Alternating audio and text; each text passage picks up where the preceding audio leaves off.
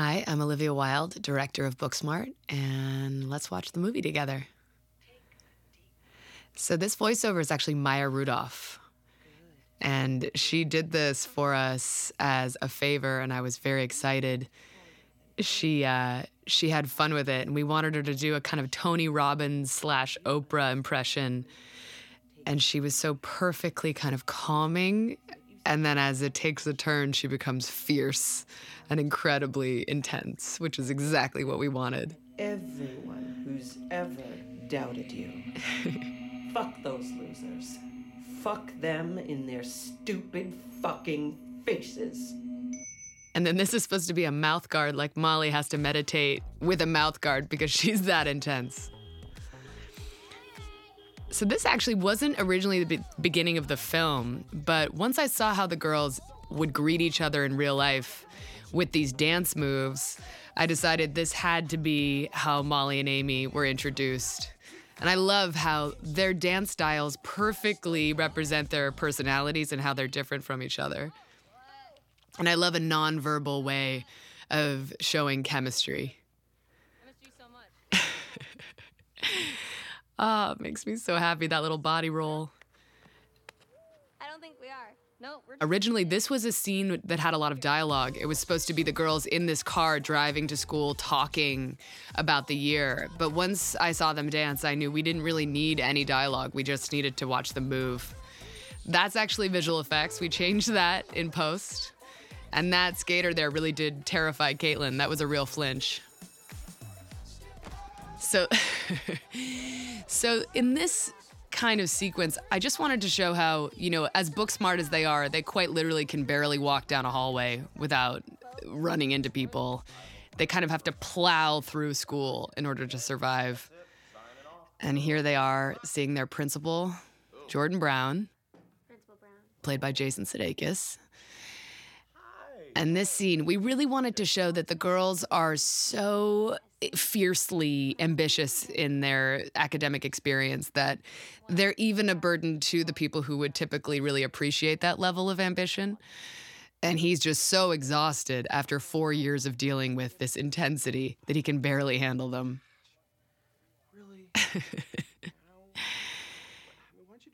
I loved having the girls side by side in the doorway like this. I love that, you know, they choose to stand as close to each other as possible. We both know that Nick only ran for VP because they planned the dances. That position. That little pop to Nick was something that we did in post. I just wanted there to be a flash to this kid that would allow we, the audience, to misjudge him immediately as kind of a meathead. celebrate this wonderful achievement. Let's focus on And here they are, even being shut out, even by the principal. Nick's like the great equalizer so I love this opportunity to show in an almost anthropological way how Amy for his penis. Perceives the world around her and how they kind of observe everyone while being themselves largely invisible.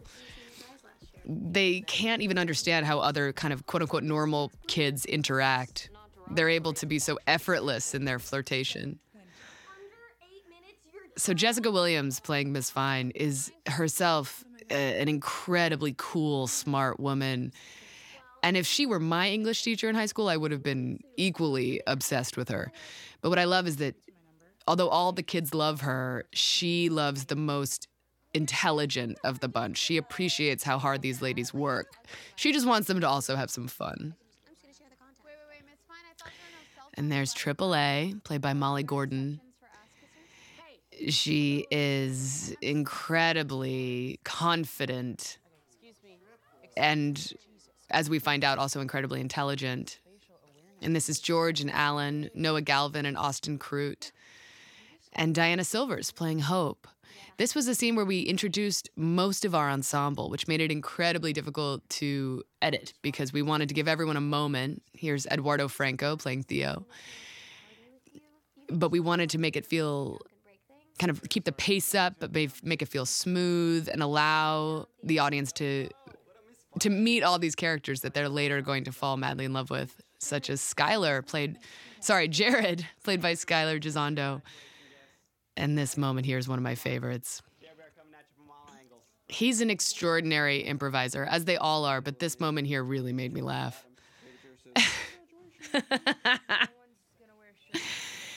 So there's hope withering in her critiques as always. And Jared being able to kind of rub it off. He doesn't he's not affected by anybody's judgment, which we which we love about him.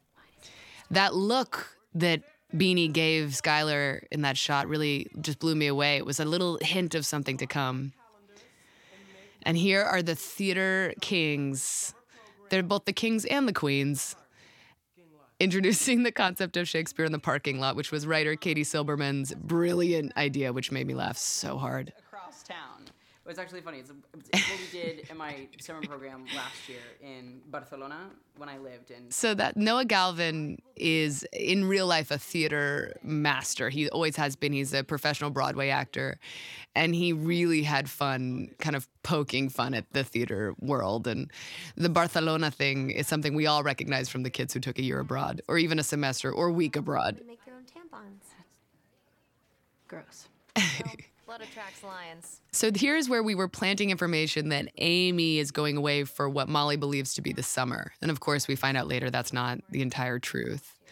And here is the rivalry between Molly and George, truly between Molly and everyone. And what the first 10 of the movie is doing is establishing her kind of adversarial relationship to everyone in the school, except her ride or die, Amy, who loves her so intensely, as you can see in this look coming up right here this look of adoration and respect right here just really breaks my heart. So here we have the kind of classic high school lunch scene where everyone is able to kick back and relax confidently. And Molly's plowing through it with a true intensity that she really can't turn off. It's her way of protecting herself, but here I wanted to show that Nick quite literally won't ever look at her. He doesn't see her. This is a story about people learning to see each other. And in the beginning, no one looks at these girls and and and they they don't really understand how to connect. Although Amy's trying desperately to understand how. Uh, she's watching Ryan in this sequence that makes me so happy. Victoria Ruesga playing Ryan is a professional skateboarder. And it was so fun to capture these skating moments because she can do anything. And I got to, you know, tap into my dreams of being just a, a skateboard video director because it was a really fun chance to show her skills. And of course, we could only use a sliver of it, but that's footage I really, really love.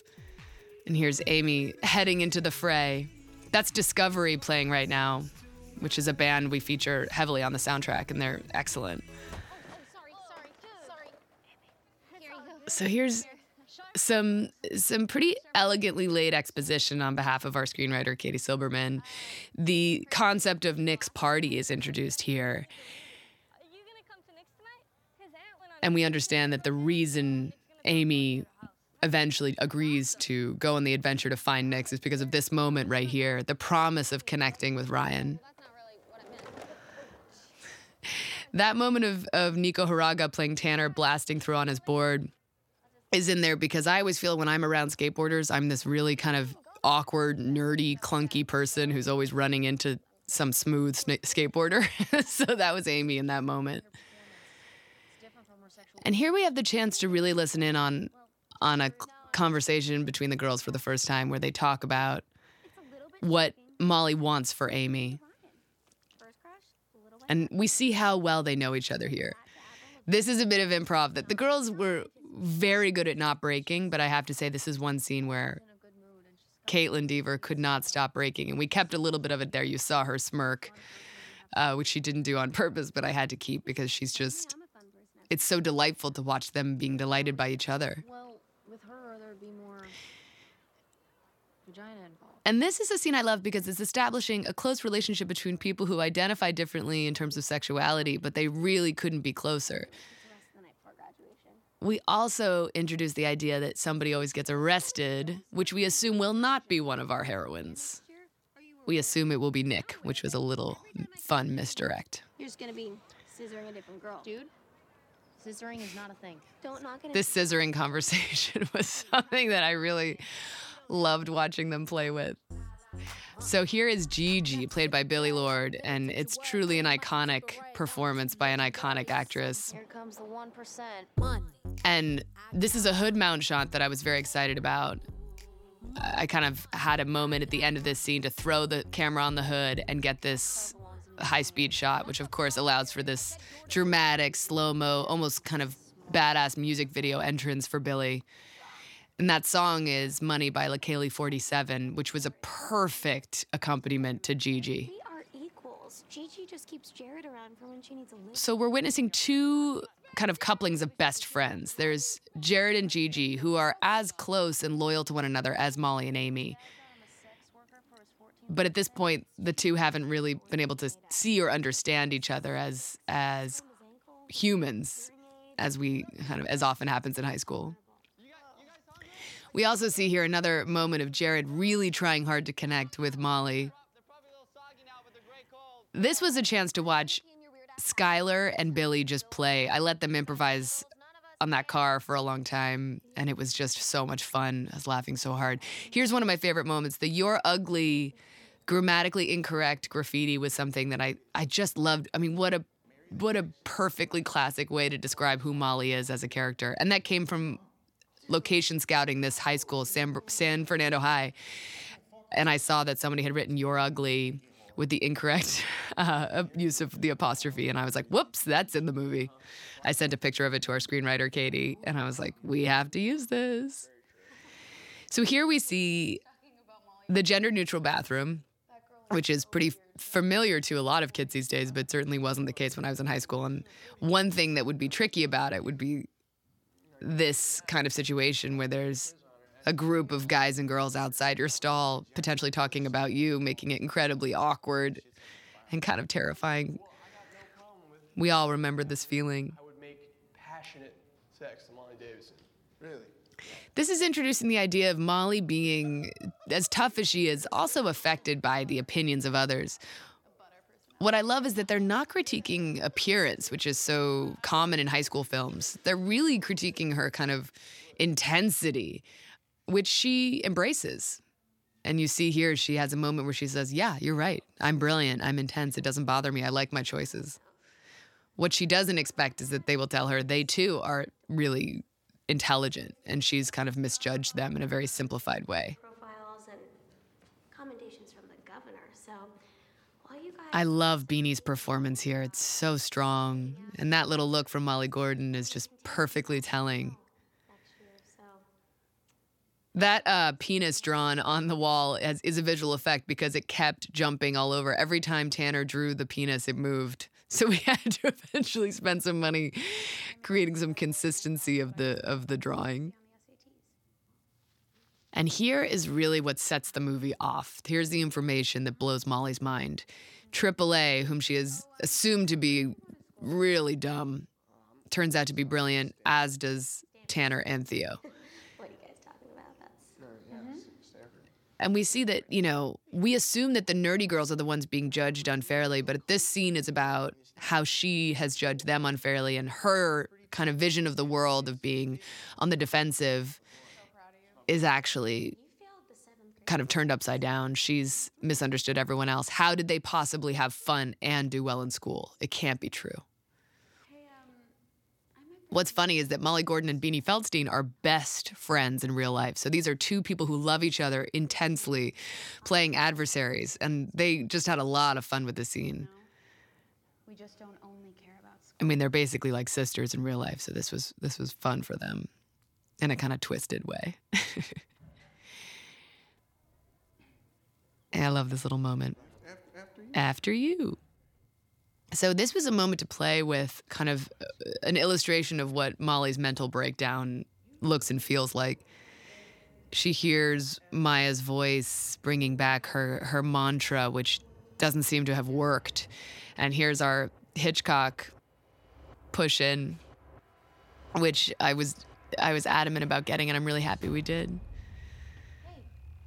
The sound design here is really important because we're kind of sensing that everything's falling apart. The stakes are very, very high. No, I couldn't be less interested. And there we see Hope doesn't really engage. It's what sets her apart. And this really sends Molly over the top. Gigi's going to Harvard. the one who we assume to be the most frivolous is actually the most intelligent and special. Okay, here's Nico Hiraga on the skateboard. I couldn't ask a normal actor to do this, but because he's a professional skateboarder, I was able to say, hey, hop on this board, grab this fire extinguisher, and go. And he was like, sure, man. It was great, except the camera operators were panicked that the fire extinguisher was going to ruin the cameras. And here I just set everybody free. I said, have fun, go nuts. This is about a senior prank where they fill condoms with water and pelt them at each other and just destroy the school. Of course, that condom hit the camera, which was pretty funny. This was a chance to just blast music in this hallway and send the actors into a just frenzy. And that is shot at 2,000 frames per second to really achieve that intensity of the water balloon hit, which was a lot of fun for us, but not so fun for Beanie. Poor thing.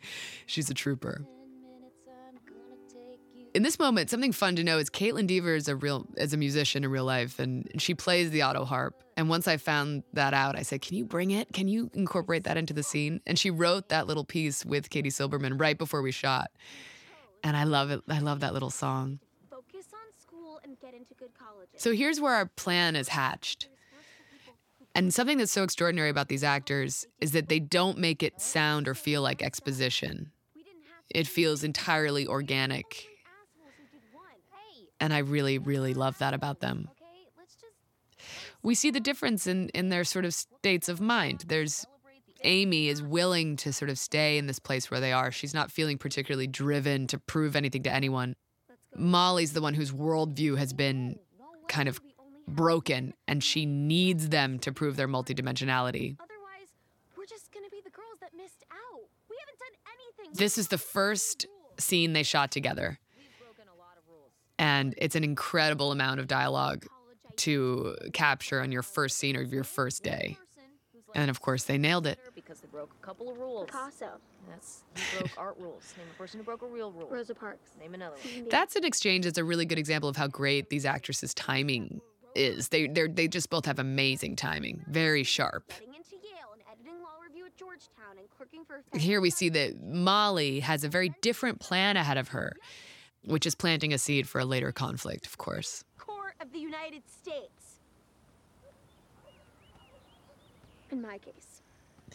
This was a scene we originally planned to be uh, set at golden hour with everything with a really kind of Terrence Malick sort of golden hue. And we got there and it was the one cloudy day I had seen in LA. We have to do this. And I was mad, but now actually I'm happy because it seems to reflect the kind of an emotional state of the characters. We end the movie at golden hour, but we begin in this kind of colder place. We wanted you to come. You're finally gonna make your moves. Here you can hear some a great piece of score by Dan the Automator, Never kissed a girl. I want you to experience. which I really, really love. You might ask. I'm going to experience a seminal fun. You feel that it's heading somewhere exciting. This is the beginning of the journey. Were watch that Ken Burns thing. The Dust Bowl can wait. So in this moment, Beanie threw the cake and actually did think she hurt someone with the plate, which is why she flinches that way. They were very worried they hurt the kid playing basketball below the, the hill. so this is one of my favorite moments. This is the one of the compliment offs, which is something we're very proud of. The idea is they compliment each other so intensely that it's almost an insult that's actually an expression of their love. They love each other so intensely that they have to kind of it almost sounds like they're they're insulting each other. It's very specific to their styles and I just love it so much. What I also love is that this is a, a kind of classic getting ready montage, which in a normal teen movie would be about them trying on clothes to look good. And instead, for these girls, it's about them preparing for, for the threat of violence on a night out. And then here we get to see them hanging out as friends do. We see the familiarity that Molly feels towards this space. She has her own drawers, she, that's her bed. She spends all her time here, which we gather has to do a little bit with her home life and how Amy's basically a sister to her. No, can we just stop talking about this? That little elephant. Now they're talking about masturbation, which is something that I was really adamant that we have in the movie to show that this is this is what girls talk about, and it's often relegated to kind of male centric films. But we wanted to show that, of course, girls talk about this as they should, without shame. Just a quick cue. What happened? Quick cue is a very Beanie Feldstein uh, phrase, which we absolutely embraced for Molly. Tell you about how she's in danger. No. that little roar. I think this is one of the best uh, examples of Beanie's brilliance. That's also a pretty close close up, and she couldn't be more beautiful.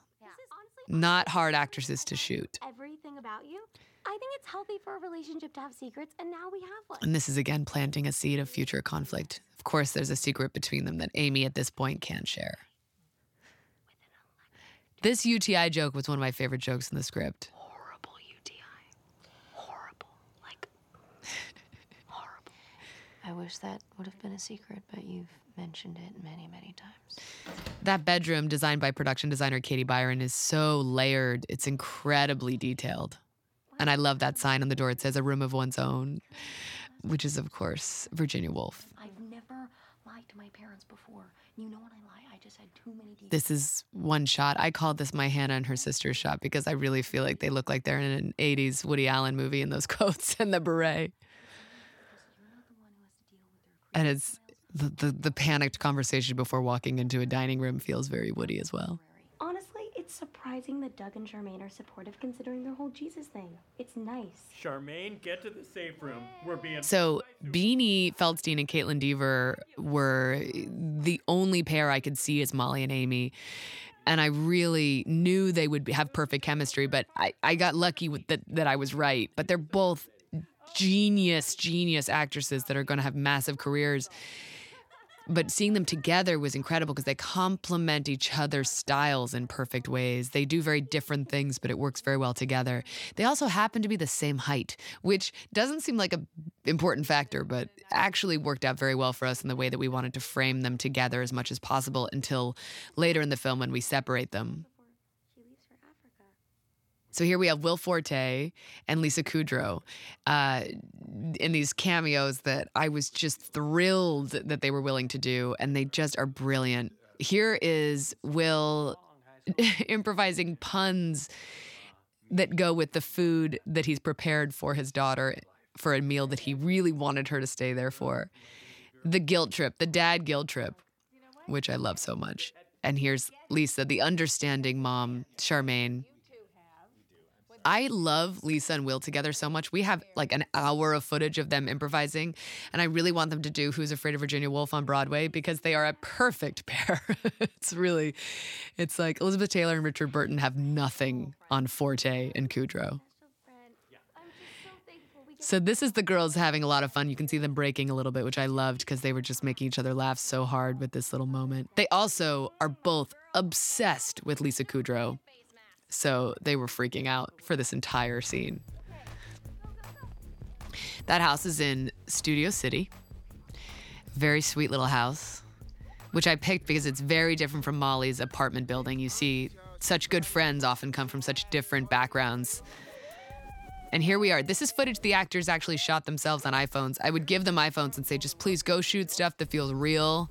Just have fun with it. Sh- shoot party stuff, play stuff, jokes. And we have four hours of it, as you can imagine. Someone get him milk. That's not gonna help. And this, you know, the idea of kids today living with social media and the FOMO that that must cause, they are so aware of the fun that's happening at the party that they cannot find. We've never hung out with any of these people outside of academic activities. They probably That milk, by the way, really made me happy when Nico Hiraga basically poured an entire gallon of milk on himself without even take missing a beat, just happy to do it. I think I do.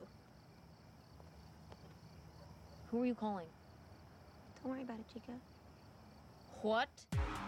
April Napier is our costume designer, and she uh, is the one who came up with the idea of the Rosie the Riveter jumpsuits. I had asked for one of them to be in jumpsuits, but she tried them on both of them and then decided they should both wear them. And I love that because so often that happens by accident with your best friend, which is exactly what happens with them, but they embrace it. No one is forced to change. And I love that it's iconic immediately. They really embrace this kind of almost utilitarian approach to going out to party. And the outfits really reflect that. Here is Skylar Gisondo playing Jared post school in his outfit, his going out outfit, which we kind of pulled from the idea of like the supreme vibe of very expensive streetwear that he hopes will afford him a certain amount of popularity and approval. I actually really love his outfit. I would wear Skylar's outfit. That's embarrassing. So here we have Sheryl Sandberg allowed us to use the audio version of Lean In for this amazing joke that really makes me laugh. That he's trying to show them he's a, he is this male ally feminist. There's the fuckboy plate based on our screenwriter and producer Katie Silberman's family dog that they named Fuckboy. Sorry about that. Also fuck jams. We're terrible. What? No, she's no girlfriend for me. Can't pick faves. Too many ladies want to lock this down. They don't have the code. this is a scene where I really am happy with the way it turned out because we actually had to cut out a section of this because of time. There used to be a, a fantasy sequence for Amy's Amy's fantasy where she looked out the window and saw Ryan basically having sex with a man-sized panda in a car next to them and we had to cut it for time, but I'm happy that we were able to smooth it out editorially. And here we are introducing the idea of what they assume to be drugs. This car, in the very, very early version of the script, this car, um, before before I came on board, this car was a, a Hummer, and I said, I just can't have, I can't look at a Hummer. I don't want to be in a Hummer, and so I have a real passion for classic cars, and we found this Firebird, and it, we put flames on it, and it's just, it's a really funky old car. Um, I think it's a '67. These girls memorized their lines in Mandarin. I am so impressed. They had a coach on set who said it was perfect. And of course, I, I couldn't tell. So I kept looking at the coach saying, Are they nailing it? And she was blown away. She said, They really are. Woo! Came in a little hot there. That's my bad. But we are here. What do we do? Don't move. Don't inhale. this moment. So that was Handsome Boy Modeling School playing on the radio there, which is a, a great band. I was very happy to have on the soundtrack. One of my favorite scenes for Jared coming up here, the boat scene, the party that that wasn't. We were shooting this in Marina Del Rey in Los Angeles. And we chose that because we really wanted to show the kind of epic odyssey the characters go on. They go, if you know LA, they go from the valley to the marina to kind of mid city LA through Hollywood and back to the valley, all to find this this party that actually was very close to where they started. Prepare to Get Consensually Bashed is another Katie Silberman special, which I love so much. Very timely. I mean, there's lots of dialogue peppered in here that we wanted to be kind of timestamps of the world we're living in now and, and reflective of what kind of language young people are speaking right now. Sasha Obama, Sweet 16. This is our loving call out to Sasha Obama. We still don't have the address to Nick's. Someone on board might know. So there, there were several moments in the film where we had to show them kind of deciding to continue with the journey. Okay. Yeah. It always made me think of Blues Brothers with the continued decision to keep moving. We're on a mission from God. We're on a mission from God. And here it's we're on a mission to find Nick's party. We have to find information. They're they're on a mission to gather to find the address and they're willing to kind of throw themselves into uncomfortable situations in order to to do so.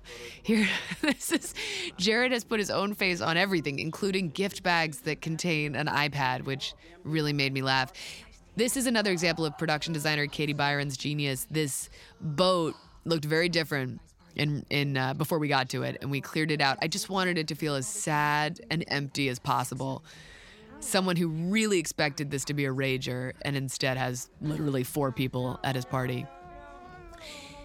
Billie Lourd is wearing this headpiece that I wanted to kind of be reminiscent reminiscent of uh, Hedy Lamarr. It's it's this kind of nod to old Hollywood, which comes up a few times in the film, and specifically sort of honoring Billie's legacy. I think I'm in love with you. I don't think you are. You're coming with me. I love, you know, actors who are always working. I mean, look at Skylar back there, just dancing in the background, keeping it alive.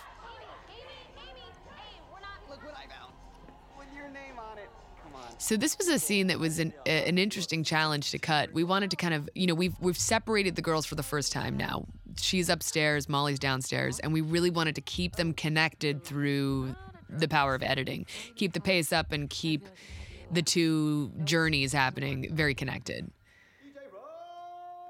This was something that Skylar was not prepared for. When we got to the set that day, we were supposed to have a, a, a background performer playing the DJ, and it wasn't going to be featured very closely. And I said, you know what?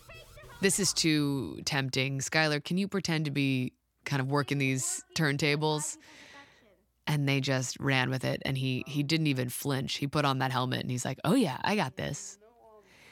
And this turned into a really touching moment. It's very revealing about Jared's kind of loneliness and his the family that he's grown up with. People can sense it. It turns them off. And of course, this connects them. They both feel like they're trying hard to be loved, which of course later kind of brings them together. That's Ben Harris, one of our casting directors, playing the waiter. As soon as I got high, I just cried about the fact that one day my mom will die. So this is one of my favorite Billie Lourd moments. I lost my virginity in what I thought was a park, but it turned out to be a graveyard, and now the ghost spirits live inside my eggs, waiting to be reborn. It's not at all. The non sequiturs that are so passionate. She really believes they're bonding. We see evidence that the character, Billie, is easy. I mean, Billie's character of Gigi is easy to misunderstand as just being kind of a wild woman, but she's incredibly loyal, kind of violently loyal.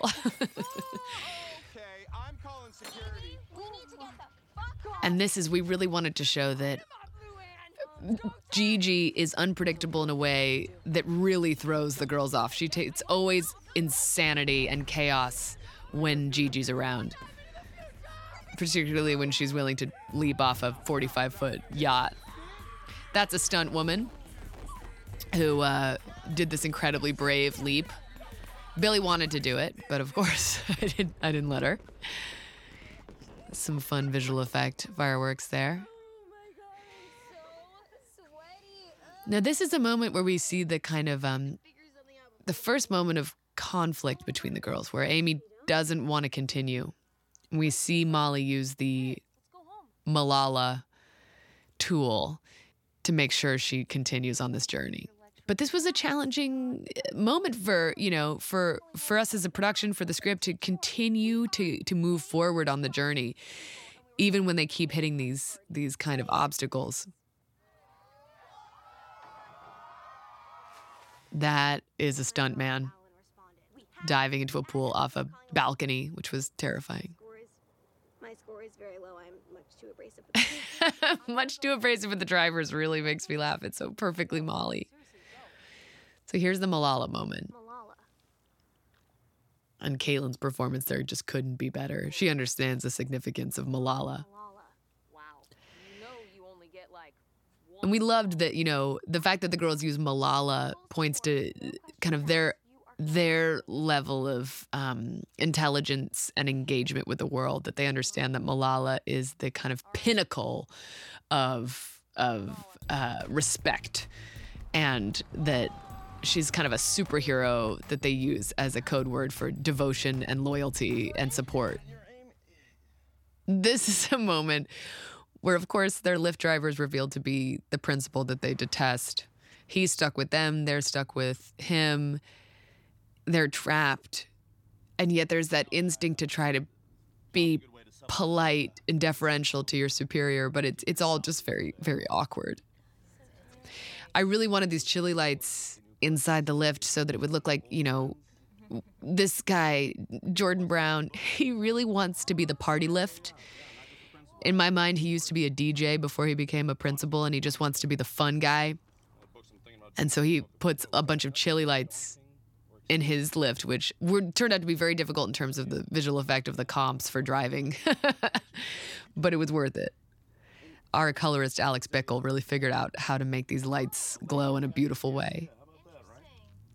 Now, Jason's one of the best improvisers on earth, and he improvised a huge amount of this, including this description of the novel he's writing, which really made us laugh. Katie and I were just kind of buckled over at the monitor, howling, laughing. it was fun also to see the actresses observing kind of a veteran improviser and just watch their awe at he just as he continued to come up with material. And they were just really, really delighted by it. I love that little psycho look he gives to the mirror. So working with Jason was great because we've improvised together on stage at UCB or Second City, but I've never directed him before.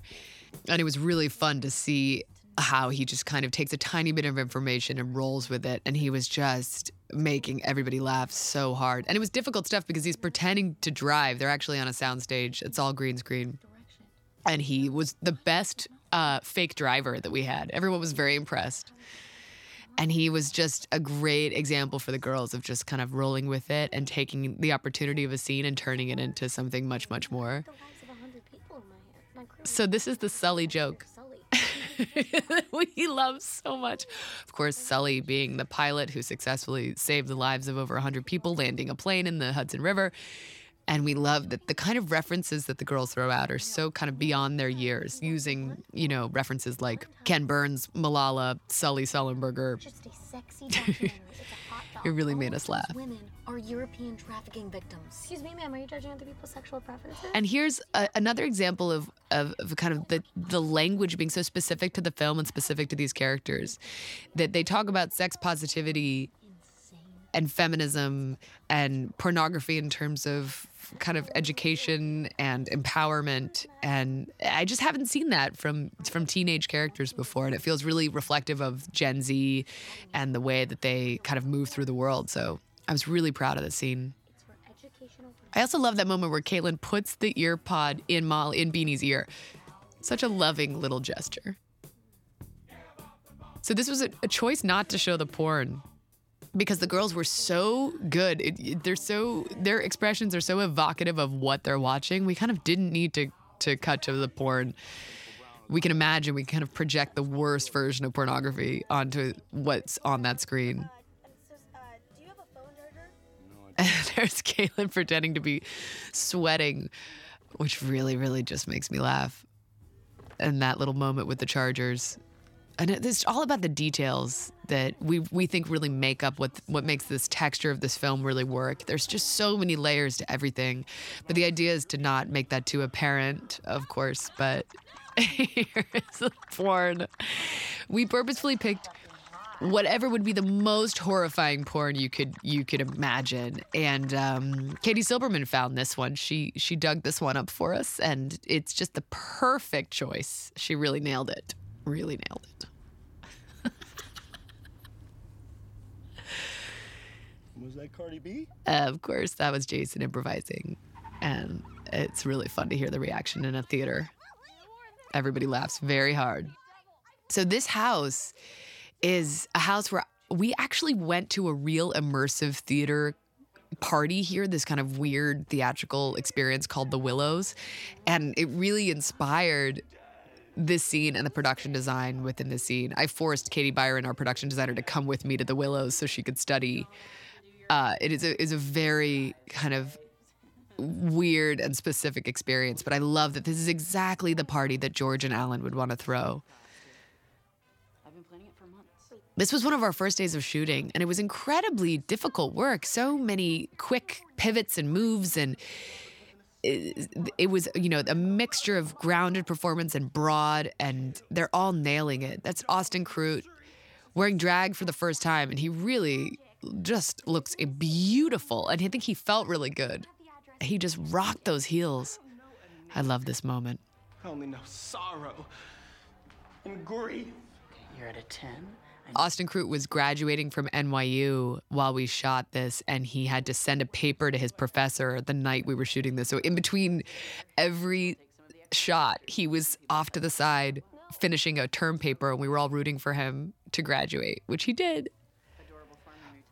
So, inside these packets are actually real character descriptions that Katie Silberman wrote which was just incredible. I mean, the level of detail on on the, on the part of every single department head, from producer, screenwriter, down through everyone in the art department. It was a lot of love that made the experience just much, much more interesting. I think maybe the mayor. Go! Immerse yourselves. Review your histories in the parlor. And this is Noah Galvin just being brilliant. And and Billie Lourd in this moment, we wanted the reveal to be kind of the introduction of Gigi as a magical creature who can kind of teleport herself through time and space in an impossible way, but we all know a girl like that. Erin, I can see you breathing. This is, I have to say, I mean, there's so many examples of, of how beautiful the cinematography is in this film, but Jason McCormick, our cinematographer, really nailed the kind of different textures of the scene. That little girl, I have to say, that's, that's, uh, that's my goddaughter. That's Bluesy Burke. And I'm really proud of her that she's in the movie. But Jason McCormick really understood that we wanted to create a comedy that had a style that made it feel uh, specific and elevated and we wanted to introduce all these different environments stylistically the theater party the boat party nick's party school graduation they all have a different texture we're shooting you know in 2-4 anamorphic and it's not typically how comedies are shot but i was influenced you know by comedy directors who find a way to to create that balance between style and material. You know, you think about the Coen brothers, they don't sacrifice the comedy for the style, but it's so specific and they're kind of unafraid of that choice. So I was really inspired by them. Fantastic. What do you mean? This shot is lit by that single bulb and nothing else, which you know, I think a lot of cinematographers shooting a comedy would kind of balk at and instead Jason McCormick couldn't have been more supportive of the idea of, yeah, let's light it with one bulb. Why not? Make it moody. There's Kaitlyn starting to melt down. This is a, I have to say, Noah Galvin improvised with that statue for 40 minutes, and I wish I could have it all in the movie. So here we're approaching a scene which was one of our biggest swings we we took uh, in terms of you know kind of out of the box tonal departures that we wanted to to have throughout the film and the Barbie trip is one that I've been dreaming about creating for several years and I'm really happy that we actually got it in the movie. It was the work of several artists over about 6 months. A team out of Portland called Shadow Machine who created the the stop motion animation, built the puppets, that bell. I wish we could have kept that bell going for another minute. It's so funny. So here we are. We had to shoot this in two different pieces because everything you see that's um, stop motion is shot in Portland, and everything that doesn't involve the stop motion is in Los Angeles. So this was the interweaving of several different people's hard work. And the idea behind the sequence is what is the worst possible bad trip nightmare for two ardent young feminists. It's that they would become the physical manifestation of the patriarchy, of objectification. They'd become these kind of big breasted, impossibly skinny creatures that young girls are exposed to from the youngest of ages. And what is that telling us? What's the kind of messaging we're perpetuating through the idea of, you know, Barbie dolls?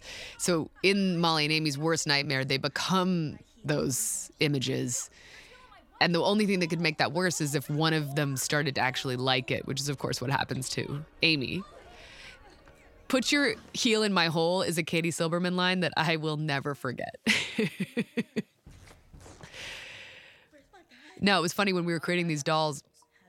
I knew I wanted them to be kind of extreme versions of the of the Barbie like doll, so I needed really ridiculously tiny waists and immovable knees and long skinny legs and big big boobs. And the the puppet creators were like who is this lady? I kept saying like bigger boobs bigger.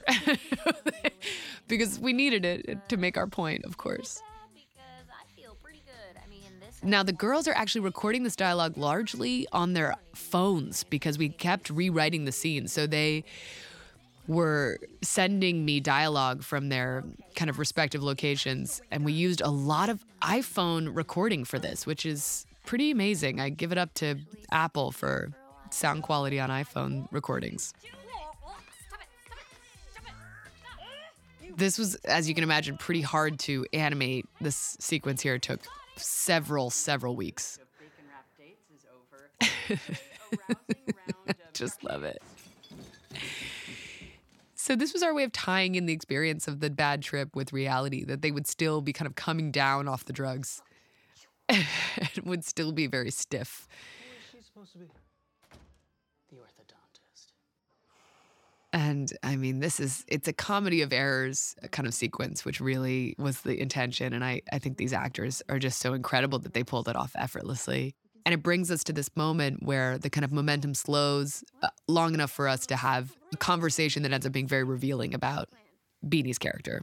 Dude, nothing has gone according to plan tonight. Which is why we have to stick to the plan. Let's call another lift. Why are you being so So this was a scene that was actually interesting. We Katie and I ended up rewriting this scene on the day, which was pretty thrilling. Actually, it was kind of it's a, it's a memory that I'll kind of cherish because when you're under the gun and you have to solve problems very quickly on on set, it's kind of a a, a thrill if you have a a screenwriter like Katie with you. But we were able to kind of tighten the scene and make it really uh, illustrate exactly what we wanted to about the friendship between the girls and the devotion, the love between them, and the insecurities that that Molly is is harboring. Another great Gigi moment, just the magical kind of like she looks like Glinda the Good Witch, just popping up everywhere. Just thrilling. I love her so much so here this this scene was really about Amy telling Molly, "There's nothing you could tell me that would make me judge you. There's nothing about you that that could be wrong. So it's fine. Your your deepest, darkest kind of insecurity to me is is really fine and actually kind of beautiful, and it's part of the reason I love you. So that's the point behind this scene. And this is inspired by all the kind of female friendships that I've had in my life. I've had, you know, the blessing of having a lot of really good friends who always remind me of my value in my lowest moments. And that's really what it's all about. I really Beanie Feldstein's performance here is is pretty magical. She refuses to let her guard down, even with Amy, which shows us that she's she's hardened to her to a pretty deep place, and she's had to be that way. She's this is a defense mechanism. so that's a real slap because it's very hard to make a fake slap look real. So I had to tell Kaitlyn, you got to hit her once. Wasn't too hard. Wasn't too hard. We sweetened up the sound. It wasn't actually that sharp. That was inspired by a friend of mine who once, when I was pretty low on myself, she said, I'm sorry, have you met you? And I thought, what a loving thing to say to a friend. So that's what I was thinking about as we shot this. If Nick's what you want, then that's what you deserve and it's just a really loving moment without ever allowing it to get too saccharine. And of course, now at this point, we have to pick up the momentum again. We don't allow ourselves to slow down for too long, ever. We know this is a moving train. This movie should feel like a fast drive with lots of interesting turns. That slow mo walking shot through the library is one of my favorites and I just love the juxtaposition between the environment and their attitude. Most people don't associate the the library with kind of badass action heroes, and yet it's exactly what it feels like to them. You know, incorporating the social media footage into the rest of the film was an interesting challenge. We went through several different versions of how we would do that. We settled on the kind of the most timeless, simple version of how to bring in the iPhone videos. This is a, uh, a Steadicam shot that I really feel proud of. Chris Haarhoff, our operator, just nailed this perfectly, and it involved, you know, uh, choreographing uh, several non-actors who were actually pizza chefs back there that were very uh, just lovely and sweet to allow us to choreograph some fun pizza movement to create this one shot. This is Mike O'Brien playing Pizza Pat. He is an incredible writer, um, SNL alum, Second City alum, just UC- UCB. I mean, really just a well known comedy kind of legend. And this scene is one of our favorites. The hair masks, something created by Katie Silberman, is something that I am very happy to see a lot of uh, young women emulating and showing on social media already, which is just just great. Oh the idea of creating a mask with your own hair is just something I have never seen, and it, they look like little Chewbacca's. It's really great. And you just willingly got in the car of a strange man. Do you guys have a weapon? The hair mask is something that Katie came up with, and she knew right away this was the right idea. We it actually came from an original idea that they would be in actual masks. That um you know that at the theater party it would be kind of a sleep no more vibe. It would be sort of an eyes wide shut masked party, so that they would still have the masks. And once we lost the masks from that scene, which I think was the right choice, Katie replaced the physical masks with with the hair masks, and it was just an example of a great solve that adds to something even funnier than what you had before, and and creates this this kind of iconic, specific and original look that I'm so proud of. So this was planting the information that there might be something kind of off about Pizza Pat. Why does he know so many details about how he would actually kidnap them? and of course, that pays out later. So they're on a mission and they're willing to take great risks in order to find this information. But again, you know, they're not the greatest criminals, as he points out, because they don't have a weapon and this wasn't very well thought through. But it works. He gives them the address. They do get lucky. The kindness of strangers prevents any real danger. Oh, that's fair. Okay, I'm sorry. Just, just, I think this is another example of just Beanie Feldstein's incredible kind of physical comedy mixed with intelligence and knowledge of exactly what the scene is about. And Kaitlyn Dever always creating texture to a scene, always doing something that takes it up a notch. Yeah, why not? Oh, I'm being sarcastic. Get the fuck out of my oh, car. Thank you so much. Don't trust This is another use of the discovery track that kind of becomes our our cue that things are moving forward.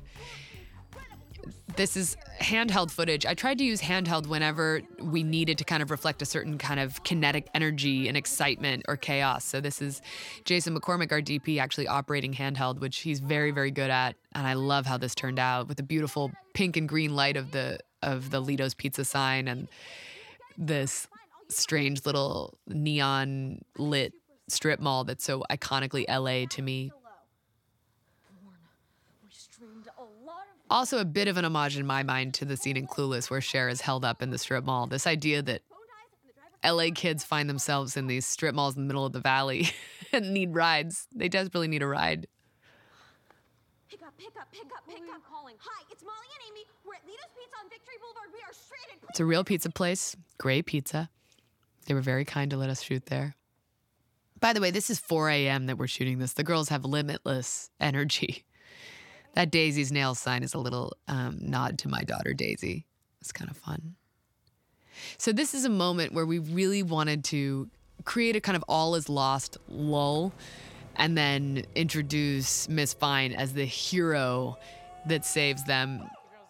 And that just iconic moment of her stepping out and saving them. It's it's something that felt worthy of this Jurassic 5 needle drop. She couldn't be more she couldn't be cooler, she couldn't be more kind of powerful within their lives and their story. But they cannot decide who could sit shotgun, so they both have to sit in the back, which made us laugh so hard. Okay, wait. So what is this address I'm taking you to? It's, uh, it's Nick Helen's and. You know, the challenge in a movie that has a lot of car rides is not to make it feel redundant or slow. So this was, um, a, you know, a, a, a, process of figuring out how to make it feel like we're continuing to move forward, and and the the cars are, you know, part of a, a story that is very much LA centric, where a lot of life happens in cars, but also just to show them kind of learning something from each cameo, each person who comes into their life, each adult teaches them something. It was sort of a Wizard of Oz structure that you know each. Uh, friend that Dorothy makes teaches her something about herself. And here's what's, you know, Miss Fine is is the scarecrow teaching them about courage. She says, Don't be like me. Go for it. Go for it now, or else you'll regret it later. That mango go go joke really made me laugh. Jessica Williams is, of course, a comedian, and uh, she came up with that and really just just flattened me. I love it so much.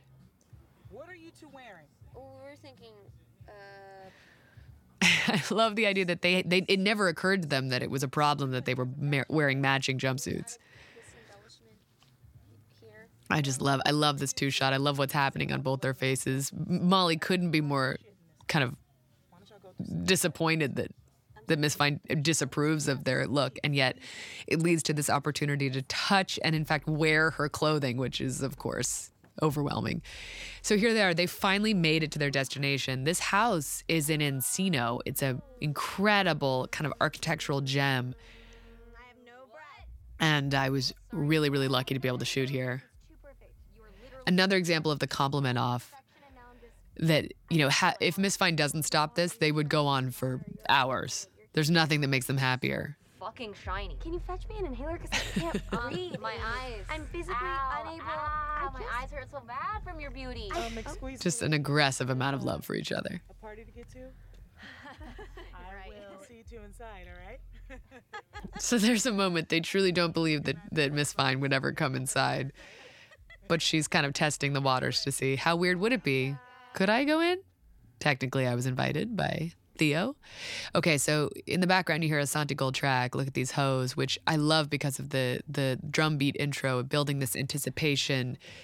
The girls are finally at the doors of doors of Oz. You know, they have reached their destination, but they're terrified. They have no idea if they'll be you know, shooed out of the house immediately or what will be greeting them inside.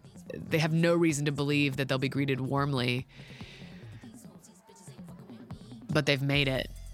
And it's kind of everything they dreamed it would be. Now, this is a sequence that I'm very, very, very, very proud of.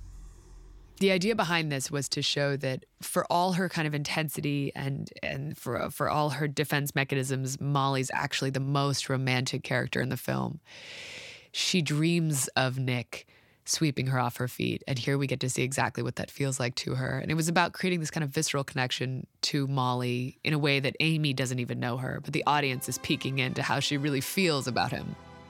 And I wanted to create this kind of iconic 1940s Hollywood sweeping dance number that's inspired by Singing in the Rain and the Gene Kelly Cyd Charisse dance number that is, of course, iconic and, and fantastical. And this is one shot on Steadicam. It is choreographed by Denna Thomsen. And Chris Haarhoff, who's operating here, had to effectively be one of the dancers in order to move smoothly between them and capture this in one. The lighting design is cued by the choreography itself. Dan the Automator created that incredible score to go along with that. That's actually my breath on top of the track, which was a pretty funny thing to record. And there she is. She snapped out of it. Amy doesn't even know where Molly went in that moment, but we know, which prepares us for the kind of expectations Molly has for this party and, and for her interactions with Nick. Here's Tanner welcoming them with open arms. Nico Hiraga decided to wear his overalls backwards, uh, which I think is pretty iconic, and I hope it becomes a thing. So, anytime you shoot a party scene, it's a challenge to kind of focus on your lead characters amidst a kind of chaotic environment, but to keep everything feeling real, um, to keep everything moving. I, I, there's nothing I hate more than seeing bad pantomime. So, we worked very hard on creating the kind of texture of this party. It meant I played a lot of real music loud on set. This is a little added moment we we put in there so another opportunity for Gigi to pop up out of nowhere. I think we shot that at 4 a.m. So here we see with the incredible Lizzo track Boys, we see Miss Fine walk in, and we remember Theo actually invited her to this party in class earlier today. So he thinks she's coming here for him, and he prepares himself for that. So this is a is a scene I love very much. Victoria Ruesga playing Ryan here. She's a, new actor. She's actually a professional skateboarder acting for the first time in this film, and hopefully not the last. She's wonderful. And this scene was all about showing that she has so much love and kindness, but it's easily misinterpreted as kind of romantic interest. And uh, we had a lot of fun shooting this because it was it's the moment Amy's kind of been waiting for. And uh, Victoria's wearing all her own clothes in this because it's just I couldn't beat with costumes what she naturally kind of rocks. She's just just a perfectly cool chick.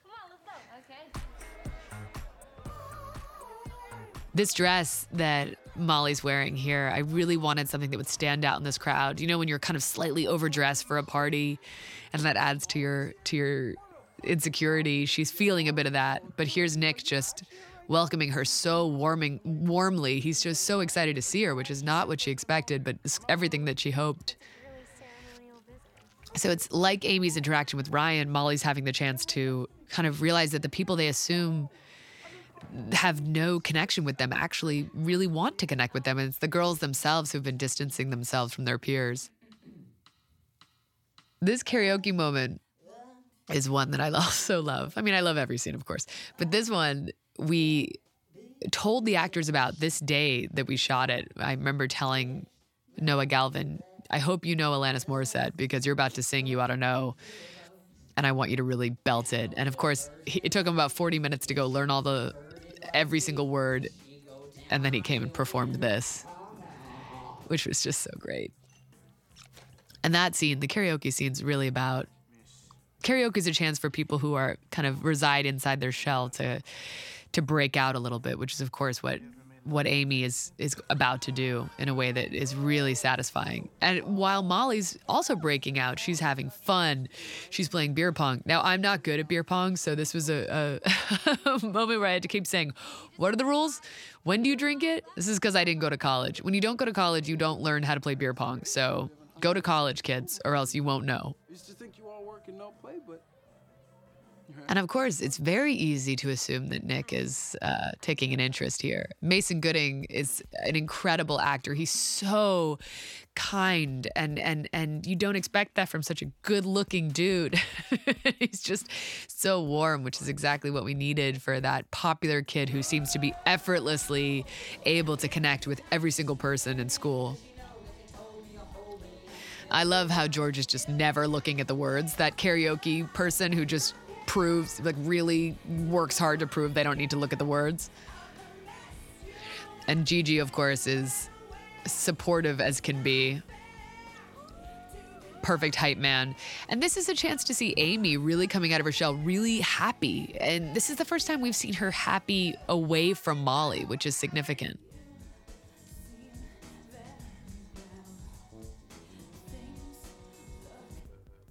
I, I loved the idea of You Oughta Know for the karaoke scene because it's it's it's a classic karaoke song at this point. But of course, you know, that song came out in 1996. It was on Jagged Little Pill. Alanis herself was this example of a new kind of rock star woman, incredibly passionate and emotional and singular.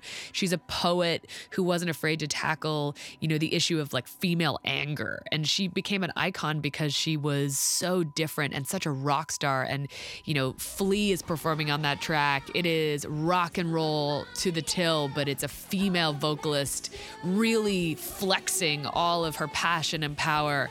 And that's what this scene's all about. And of course, Kaitlyn Dever's a great singer, so she had no trouble with it. It turns out that's actually her go to karaoke song, which was lucky.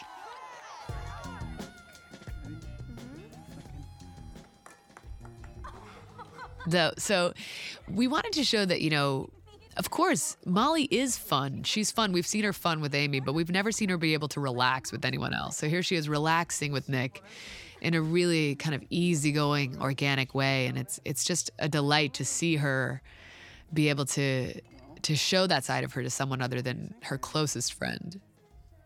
This flirtation is one that I adore because it's so specific to these two.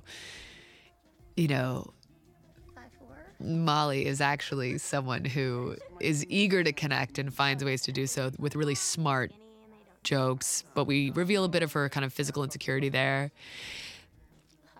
And then Nick reveals that he is a Potterhead. And uh, this is something that is, is very specific to Katie Silberman and Beanie Feldstein, two Potterheads, really passionate about picking the house of Potter uh, that Beanie's character, Molly, would be a part of. I was not aficionado, a Potter head myself, so I relied on them to tell me exactly whether she should be a Slytherin. It was it was really funny. So this is a big tonal shift in the story that's happening here. We've reached a point where they've ostensibly sort of achieved their goal that we've set up from the beginning of the film. They're here, they're having fun, they're connecting with exactly the people they wanted to connect with. So what happens now? Now it's kind of a different chapter of the journey. Amy is following Ryan into the abyss. She's ready to take a leap. literally into the pool and she's going to shed her skin and fly. This is Perfume Genius playing here, Slip Away. This was a really exciting discovery when I, I realized that Slip Away was the perfect song for this sequence. I was uh, editing this scene and put on Slip Away just to kind of get a little bit of inspiration. I put on this whole album, which is called No Shape, and I realized that it was syncing up kind of magically. And I turned the music way up and I muted the production track, and suddenly it was as though we had shot this to the music. And I got full chills and became really emotional. It's one of those magical moments that happens sometimes in an edit room, but here you can see that the music is adding so much dimension to the scene. That's such an emotional moment for Amy. It's transformative. Kaitlyn Dever is somehow able to act underwater, which I'll, I'll never quite understand, but she's that she's that good.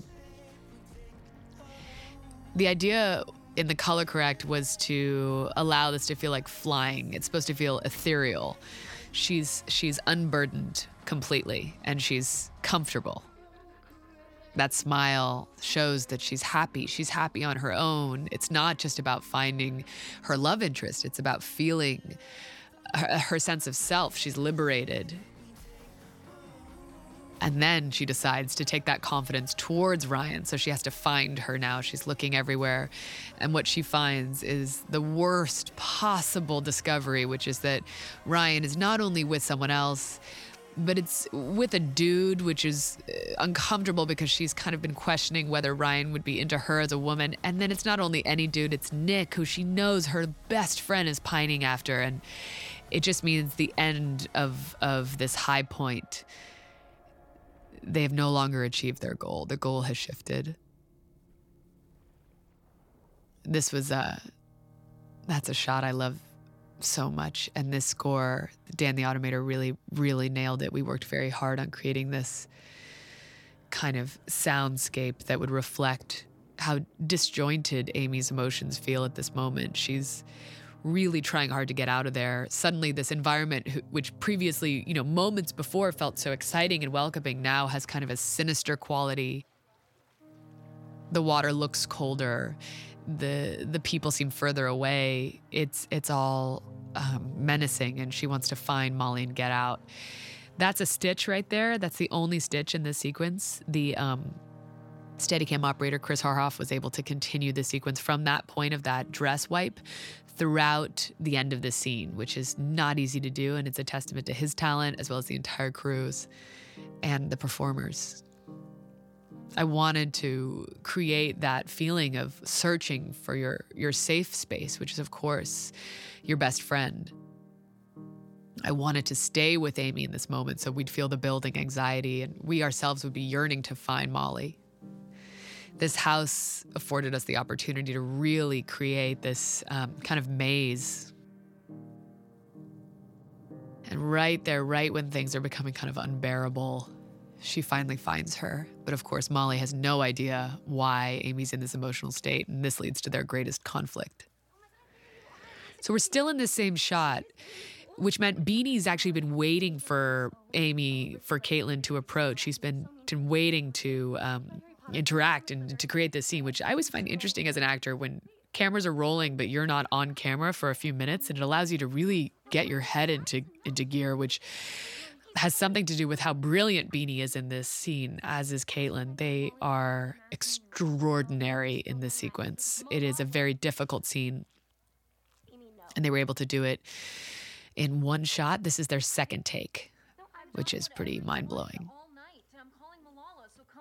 I wanted to keep this in one so that we'd have the chance to see them listening. You know, oftentimes when when you see arguments on film, you're only seeing the person uh, speaking, and and what we know is that when when someone receives painful information, their reaction is spontaneous and unpredictable and really fascinating. So I wanted to make sure we didn't lose track of the experience of the characters hearing this very very thorny, um, uncomfortable information. They they don't often argue in this way. It's it's it's a kind of existential crisis, and they're not alone. There's people watching and recording, which is what you see happening in the back slowly as the camera is being lifted, and that's actually not an effect. That's the the real iPhone flash uh, light on on the iPhone, the prop iPhones, which we knew would bloom in this really beautiful way with these Cooke lenses. And I'm really happy that we were able to achieve that because it intensifies the discomfort of the argument. January? You've been lying to me since January? It's such an intimate moment that they're sharing with people they don't really know. Schools are gonna be off now. We're not gonna graduate together. We're not gonna go on a post-college trip together. We're not gonna move to DC together. So at this point, we made a decision to drop the dialogue out because the emotions are running so high that the words don't matter as much. At this point, they've lost control, and we all know that feeling of being in an argument you've lost um, handle of, and it's it's just become it's become too overwhelming. You don't even know what you're saying anymore. You're just trying to survive. You're trying to win, and you don't even know why, and you just want it to end. And they're they're hurting each other in a way that's hurting themselves. And I, I wanted everyone to project their worst painful argument onto this moment and to bring up the the score, which was something we worked very, very hard on. And of course, suddenly the sound sucks back in. They realize they're not alone and that there's nothing more to be said. And we can feel the regret on Molly's heart there. I mean, just another example of Beanie's beautiful acting. So there's a moment where Amy thinks she's alone. She's found a place to go and cry. She's held it in successfully until this moment. But of course, she's not alone. The worst possible person is there. Hope, the Hope, the, the who we think is just the mean girl from school who couldn't be less sympathetic.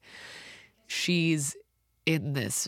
Uh, it's as though Amy's gone gone to hide in what she thinks is an empty cage, and it's actually a, a, a lion's cage. And now she has to kind of survive up against this really, really tough adversary who then becomes an ally. You're just one of those people who claims they're honest or calling So this is a scene that was really, um, really well written and really exciting for these actresses to play with because it's it's multidimensional. It's it's layered. There there's a lot of subtext. They're dancing around something. They they feel a lot of energy between them. They don't really know what it is. But Hope challenges Amy on purpose. Hope wants more from Amy. Hope sees Amy's fire and she feels it's being kind of dulled by by Amy's relationship to Molly. And here's Amy kind of defending herself. And we see that Hope is nudging her to break out and to, to kind of show her teeth a bit. Well, you're just a basic hot girl who's gonna peak in high school. We made the choice to lose some dialogue here because we found those looks to kind of say more than any words ever could. And then, of course, the surprise kiss, which at first you don't know if Hope receives in a positive way. And then, of course, that little laugh, that iconic kind of cool girl laugh, lets Amy know she can go back in for another one.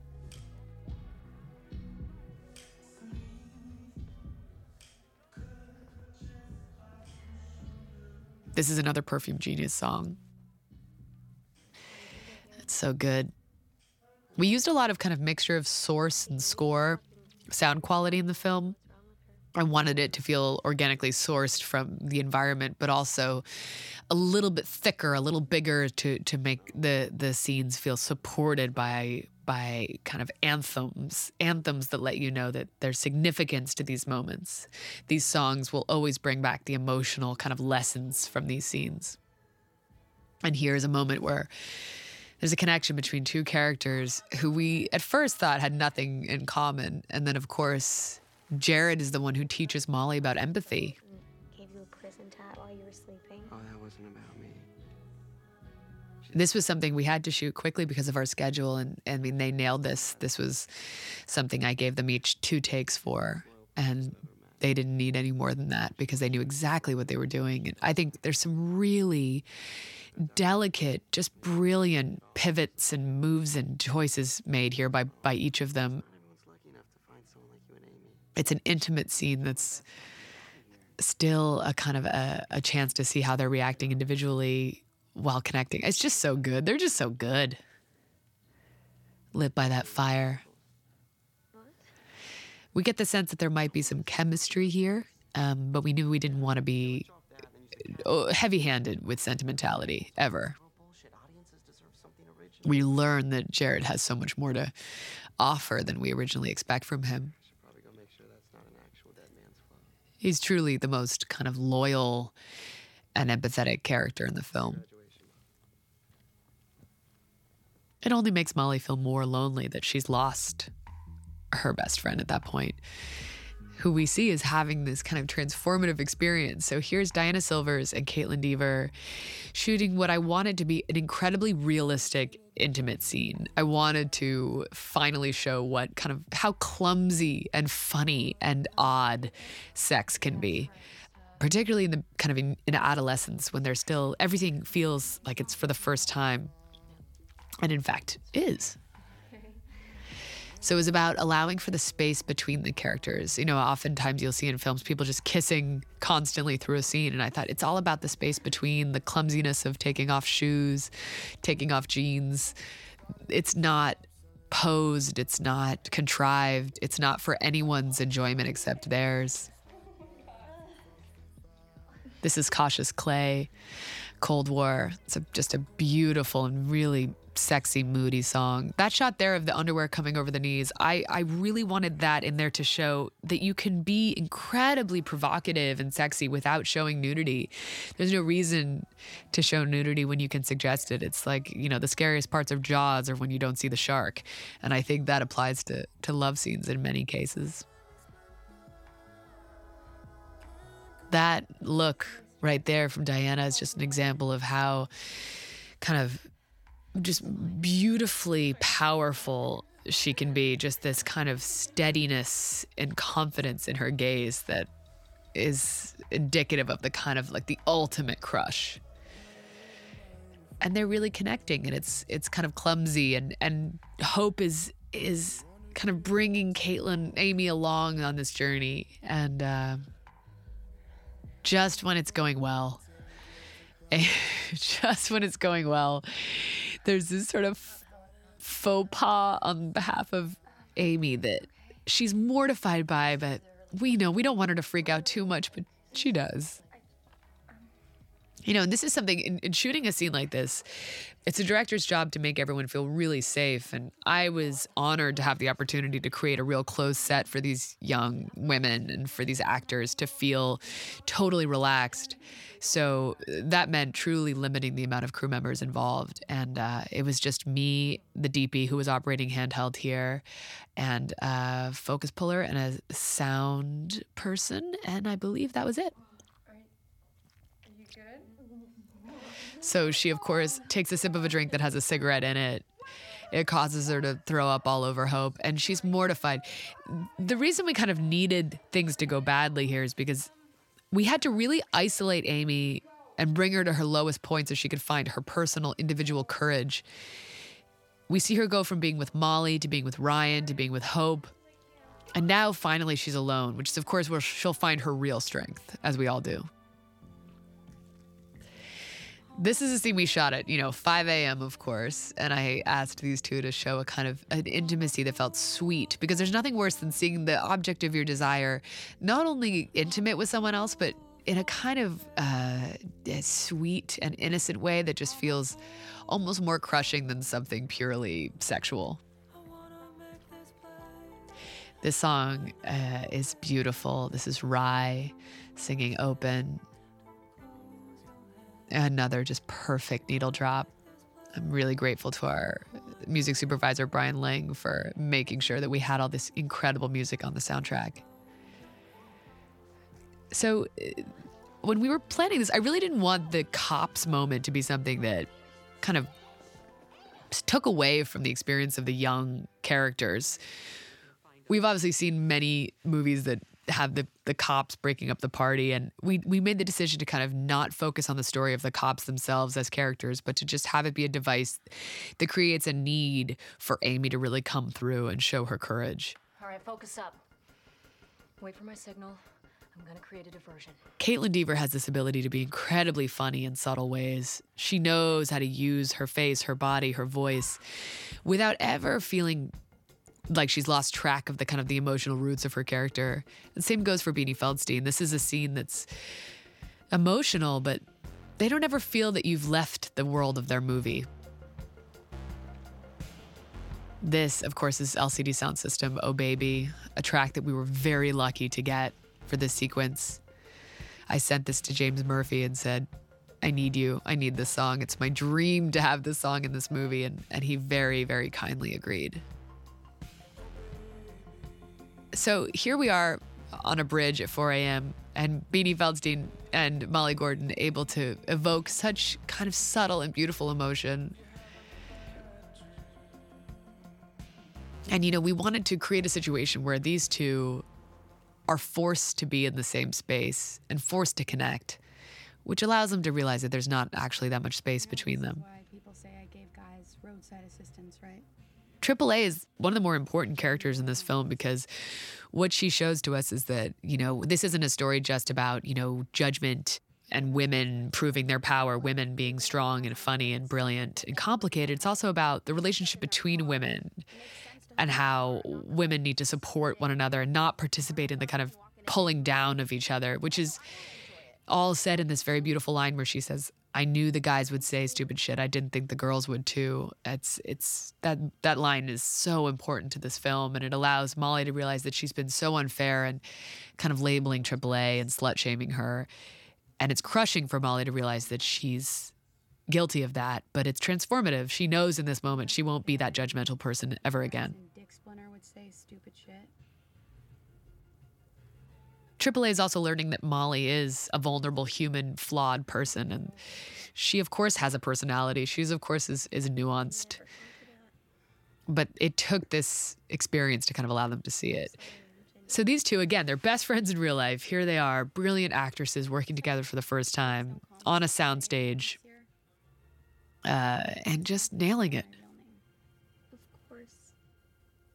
Again, we always wanted to undercut sentimentality with a joke. It was important to us that we never veer too far into the lane of sweetness.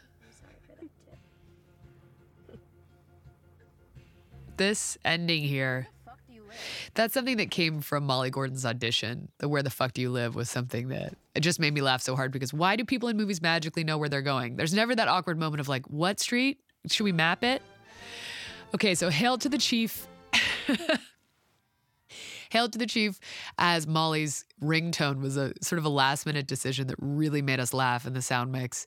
And I'm happy it's in there. It's like, of course, this is her ringtone. She wants to be on the Supreme Court. This is the kind of person she is. It's her alarm, it's her ringtone, it's her text tone. It's, it's the music she wants to live by. The fun little Easter eggs in there of our entire post production staff named in texts. That take no prisoners prisoners sign is actually decal on the wall. It looks like a graphic, but it's it's actually something we t- pasted up there last minute. So that shotgun, just kidding, I don't have one. That's a Katie Silberman line that I hope will go down in history as one of the best moments in Booksmart because it certainly is one of my favorites. And here we reveal this fun little twist that the pizza guy is actually uh, um, a wanted criminal, which allows for a trade to be made and that, that frees Amy early from this kind of local jail.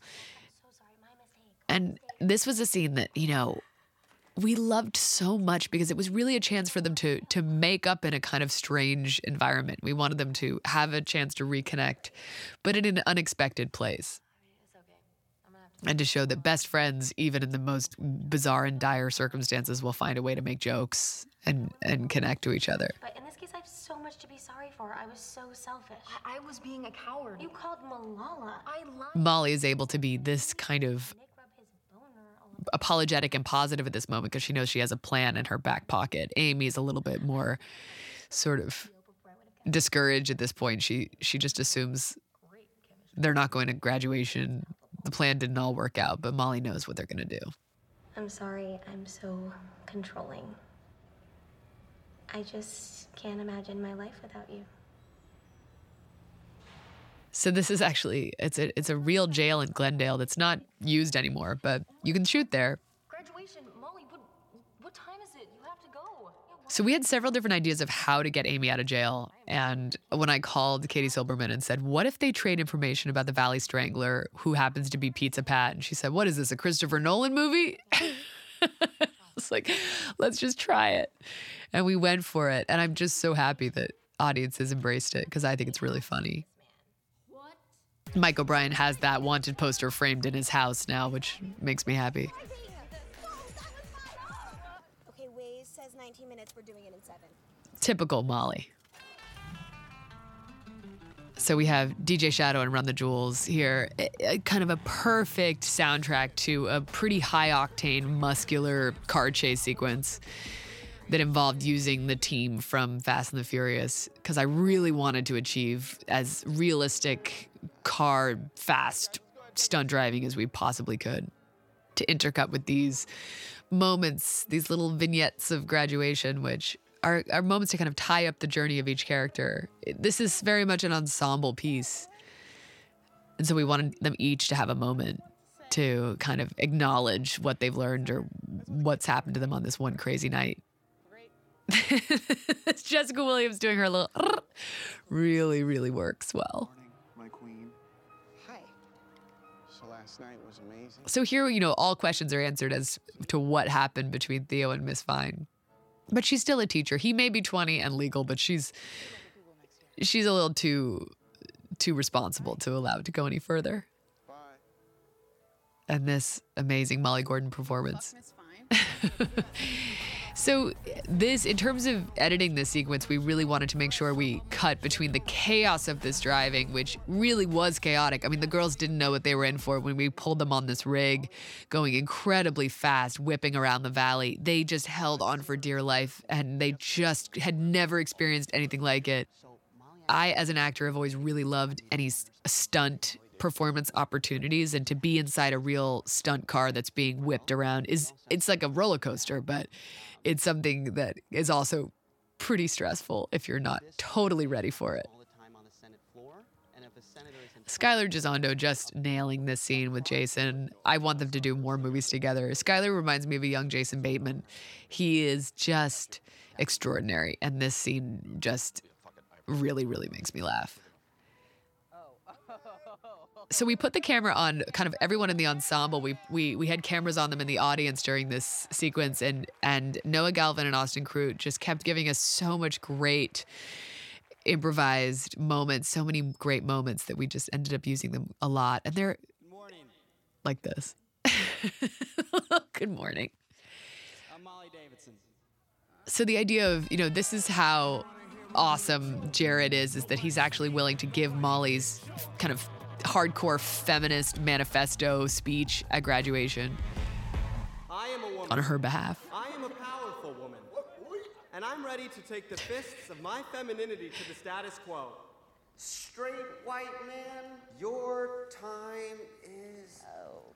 I love the the environment of the valley, the San Fernando Valley with those crazy mountains in the background. I was like really excited to be able to show that. And of course, this stunt driving was a blast. I wanted it to be just as disruptive as possible. That these girls, this is the last thing you would expect from these characters that at the end of the movie they'd be smashing through a fence and and driving at 80 miles an hour to to show up at a graduation after breaking out of jail. I mean, this is as kind of exciting and iconic as it gets. This moment of them holding hands and Molly celebrating Amy is so loving. She's excited to have brought her here. She would never have graduated without Amy by her side. But of course, Molly's valedictorian, and this is her moment. And as she takes the stage, we see her kiss Jared, which is a moment, you know, we want it in there. It's not about finding a boy, but she's at this level of confidence now where, yeah, why not? Kiss Jared. You know you want to. It's not your whole story, but it's a footnote that that you are very much worthy of. And of course, this look on Jared's face is just a very happy puppy.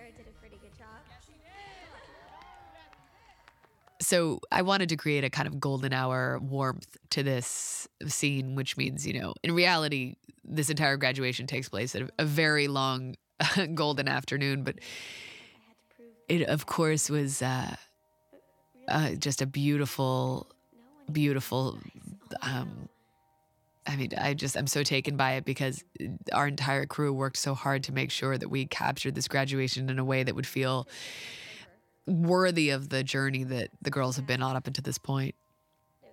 I love this moment. This is score that we worked very hard on, that Dan the Automator and I and the entire team worked really hard to create a kind of a subtlety. It's actually the theme you heard during their fight, simplified and now brought back in in a very different moment between them. Essentially, this is a breakup scene. Molly is saying to Amy, it was perfect, but it's done. And when Katie Silberman and I just realized that it was a breakup scene, remember we both burst out crying, realizing, wait, that's what this movie's about. It's about the sometimes we have to leave the people we love in order to grow. But again, we had to undercut it. There's a bit of sentimentality and love and warmth and heart to the scene, but we had to undercut it with jokes because that's what we do. Now, these guys improvised the scene, which you hear uh, at the end of the credits. You can hear them singing the rest of that Crockett song. They also sang Seasons of Love from Rent, but we couldn't afford it. and here, of course, we bring back Ling Ling just to mortify you a little bit. And this was a great chance for Lisa Kudrow to play. And it was just wonderful to see the girls with her in this moment. She was just delighting all of us so much. And then Will Forte, of course, as well. Now, this moment when Beanie knocks Ling Ling out of his hands, she actually hit Will very hard in this moment. And it's amazing that none of them broke. It's a testament to their sheer brilliance because she actually whacked him really hard. and they all just held it in. Why is she here? So this is when we realize Amy never told Molly what happened with Hope. And it's like, uh, there hasn't been time. There hasn't been time to fill around on everything that happened last night. This walk that Kaitlyn has here is just incredible to me. Just trying to be confident, cool girl. It is just hilarious. And then we get to see Hope kind of embodying what is classically, I think, known in these films typically to be like the cool guy lean, but of course in our movie it's it's the cool girl lean. Molly putting together what happened based on body language. How, how are, are, are you are you okay? I love the performances in this scene. There's so much subtext. They're acknowledging what happened without trying to make a big deal out of it. Amy couldn't be more thrilled that Hope is here, but she's not quite sure what Hope wants from her. And she's trying to focus, even though Molly is making it very difficult because the window is directly behind Hope. And then this moment, You kind of know what you're doing. that moment her eyebrows raised is where he brought in the, the score here because it's just victory for Amy. She assumed it had been devastating. She would never see Hope again. Then, of course, she can barely look at her now because she just wants to scream with happiness. Hope is that cool person who just never goes out of her way to make you feel comfortable, but just because of that is is the pinnacle of of cool. And then they realize they have this in common. They both want to adventure. They both just want to break out and find themselves. And we think, wait a minute, there might be a future between these two. I love this shot of her handing her the phone number. It really makes me happy. Just that little moment there. And then the love, the joy, the excitement Molly has for her friend. And then here we brought in something that's kind of a motif for Amy that she, every, every time everything's going kind of well, she does something to ruin it and the score drops out there, which we loved. And then that's Hope's kind of cowboy walk away, which is iconic in itself. This is Edward Sharpe and the Magnetic Zeros, One Love, which brings us through the airport scene, which is uh, just a moment for the girls to acknowledge that they have to say goodbye. We know it's coming. Everyone has that feeling when you're approaching the airport. You know the goodbye is imminent. You try to to, to to deny that, but you know you'll have to eventually separate, and it's just so beautifully performed by these two. The silence, the nervous laughter. This was shot in the valley at a flyaway. It's a fake airport. I, I'm really proud of how we made it look like a real airport. It's not quite a huge LAX airport, but you really feel that they're at a real airport. It's excellent work by our AD team. Okay. Bye. We had to shoot this very quickly because the sun was going down and the girls were able to stay so focused. But we really wanted to achieve that nervousness that we understand it's all about pushing down the emotion. The the audience doesn't want them to say goodbye either.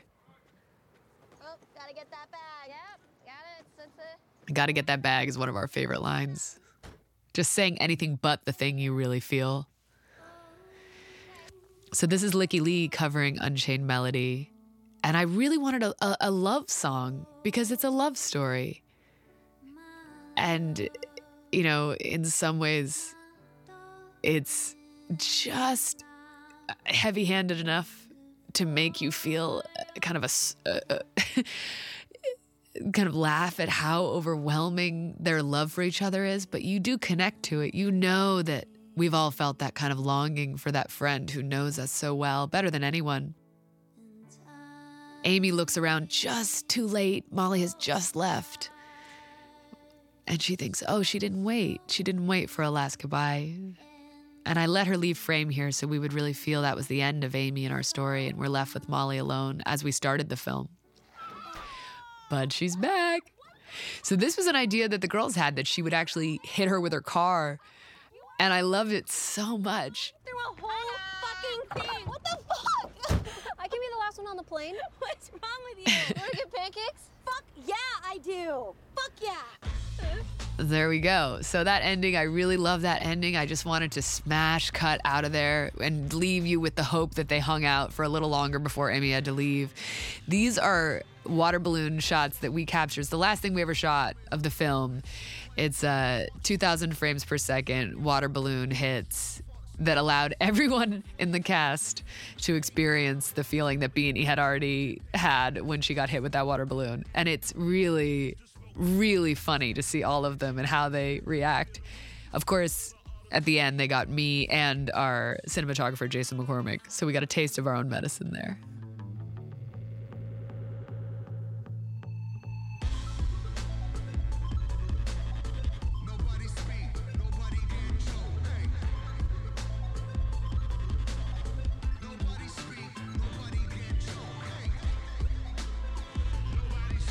I will say, looking at the names of all these crew members, it's really kind of incredible to see that this was a group effort of so many brilliant people. It takes so many people to make a movie happen. Here's Allison Jones, the world's greatest casting director.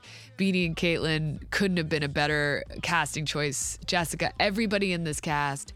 And I'm kind of overwhelmed with gratitude at everyone who came together to make this movie happen. These are real Polaroids taken on the set of the film that, you know, we just really had a good time and you can kind of tell this little peek behind the scenes is evidence of how much fun we had and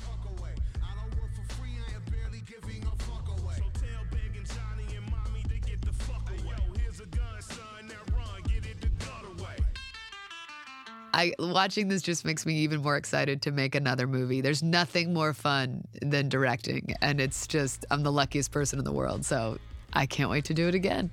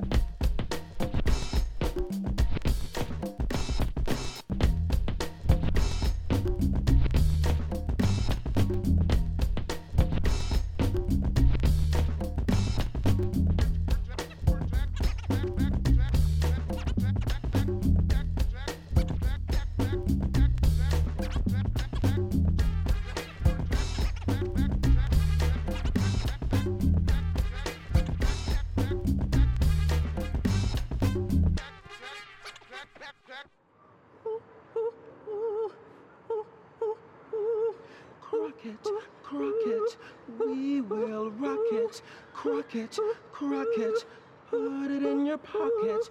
Crockett, Crockett, Crockett, Crockett, Crockett.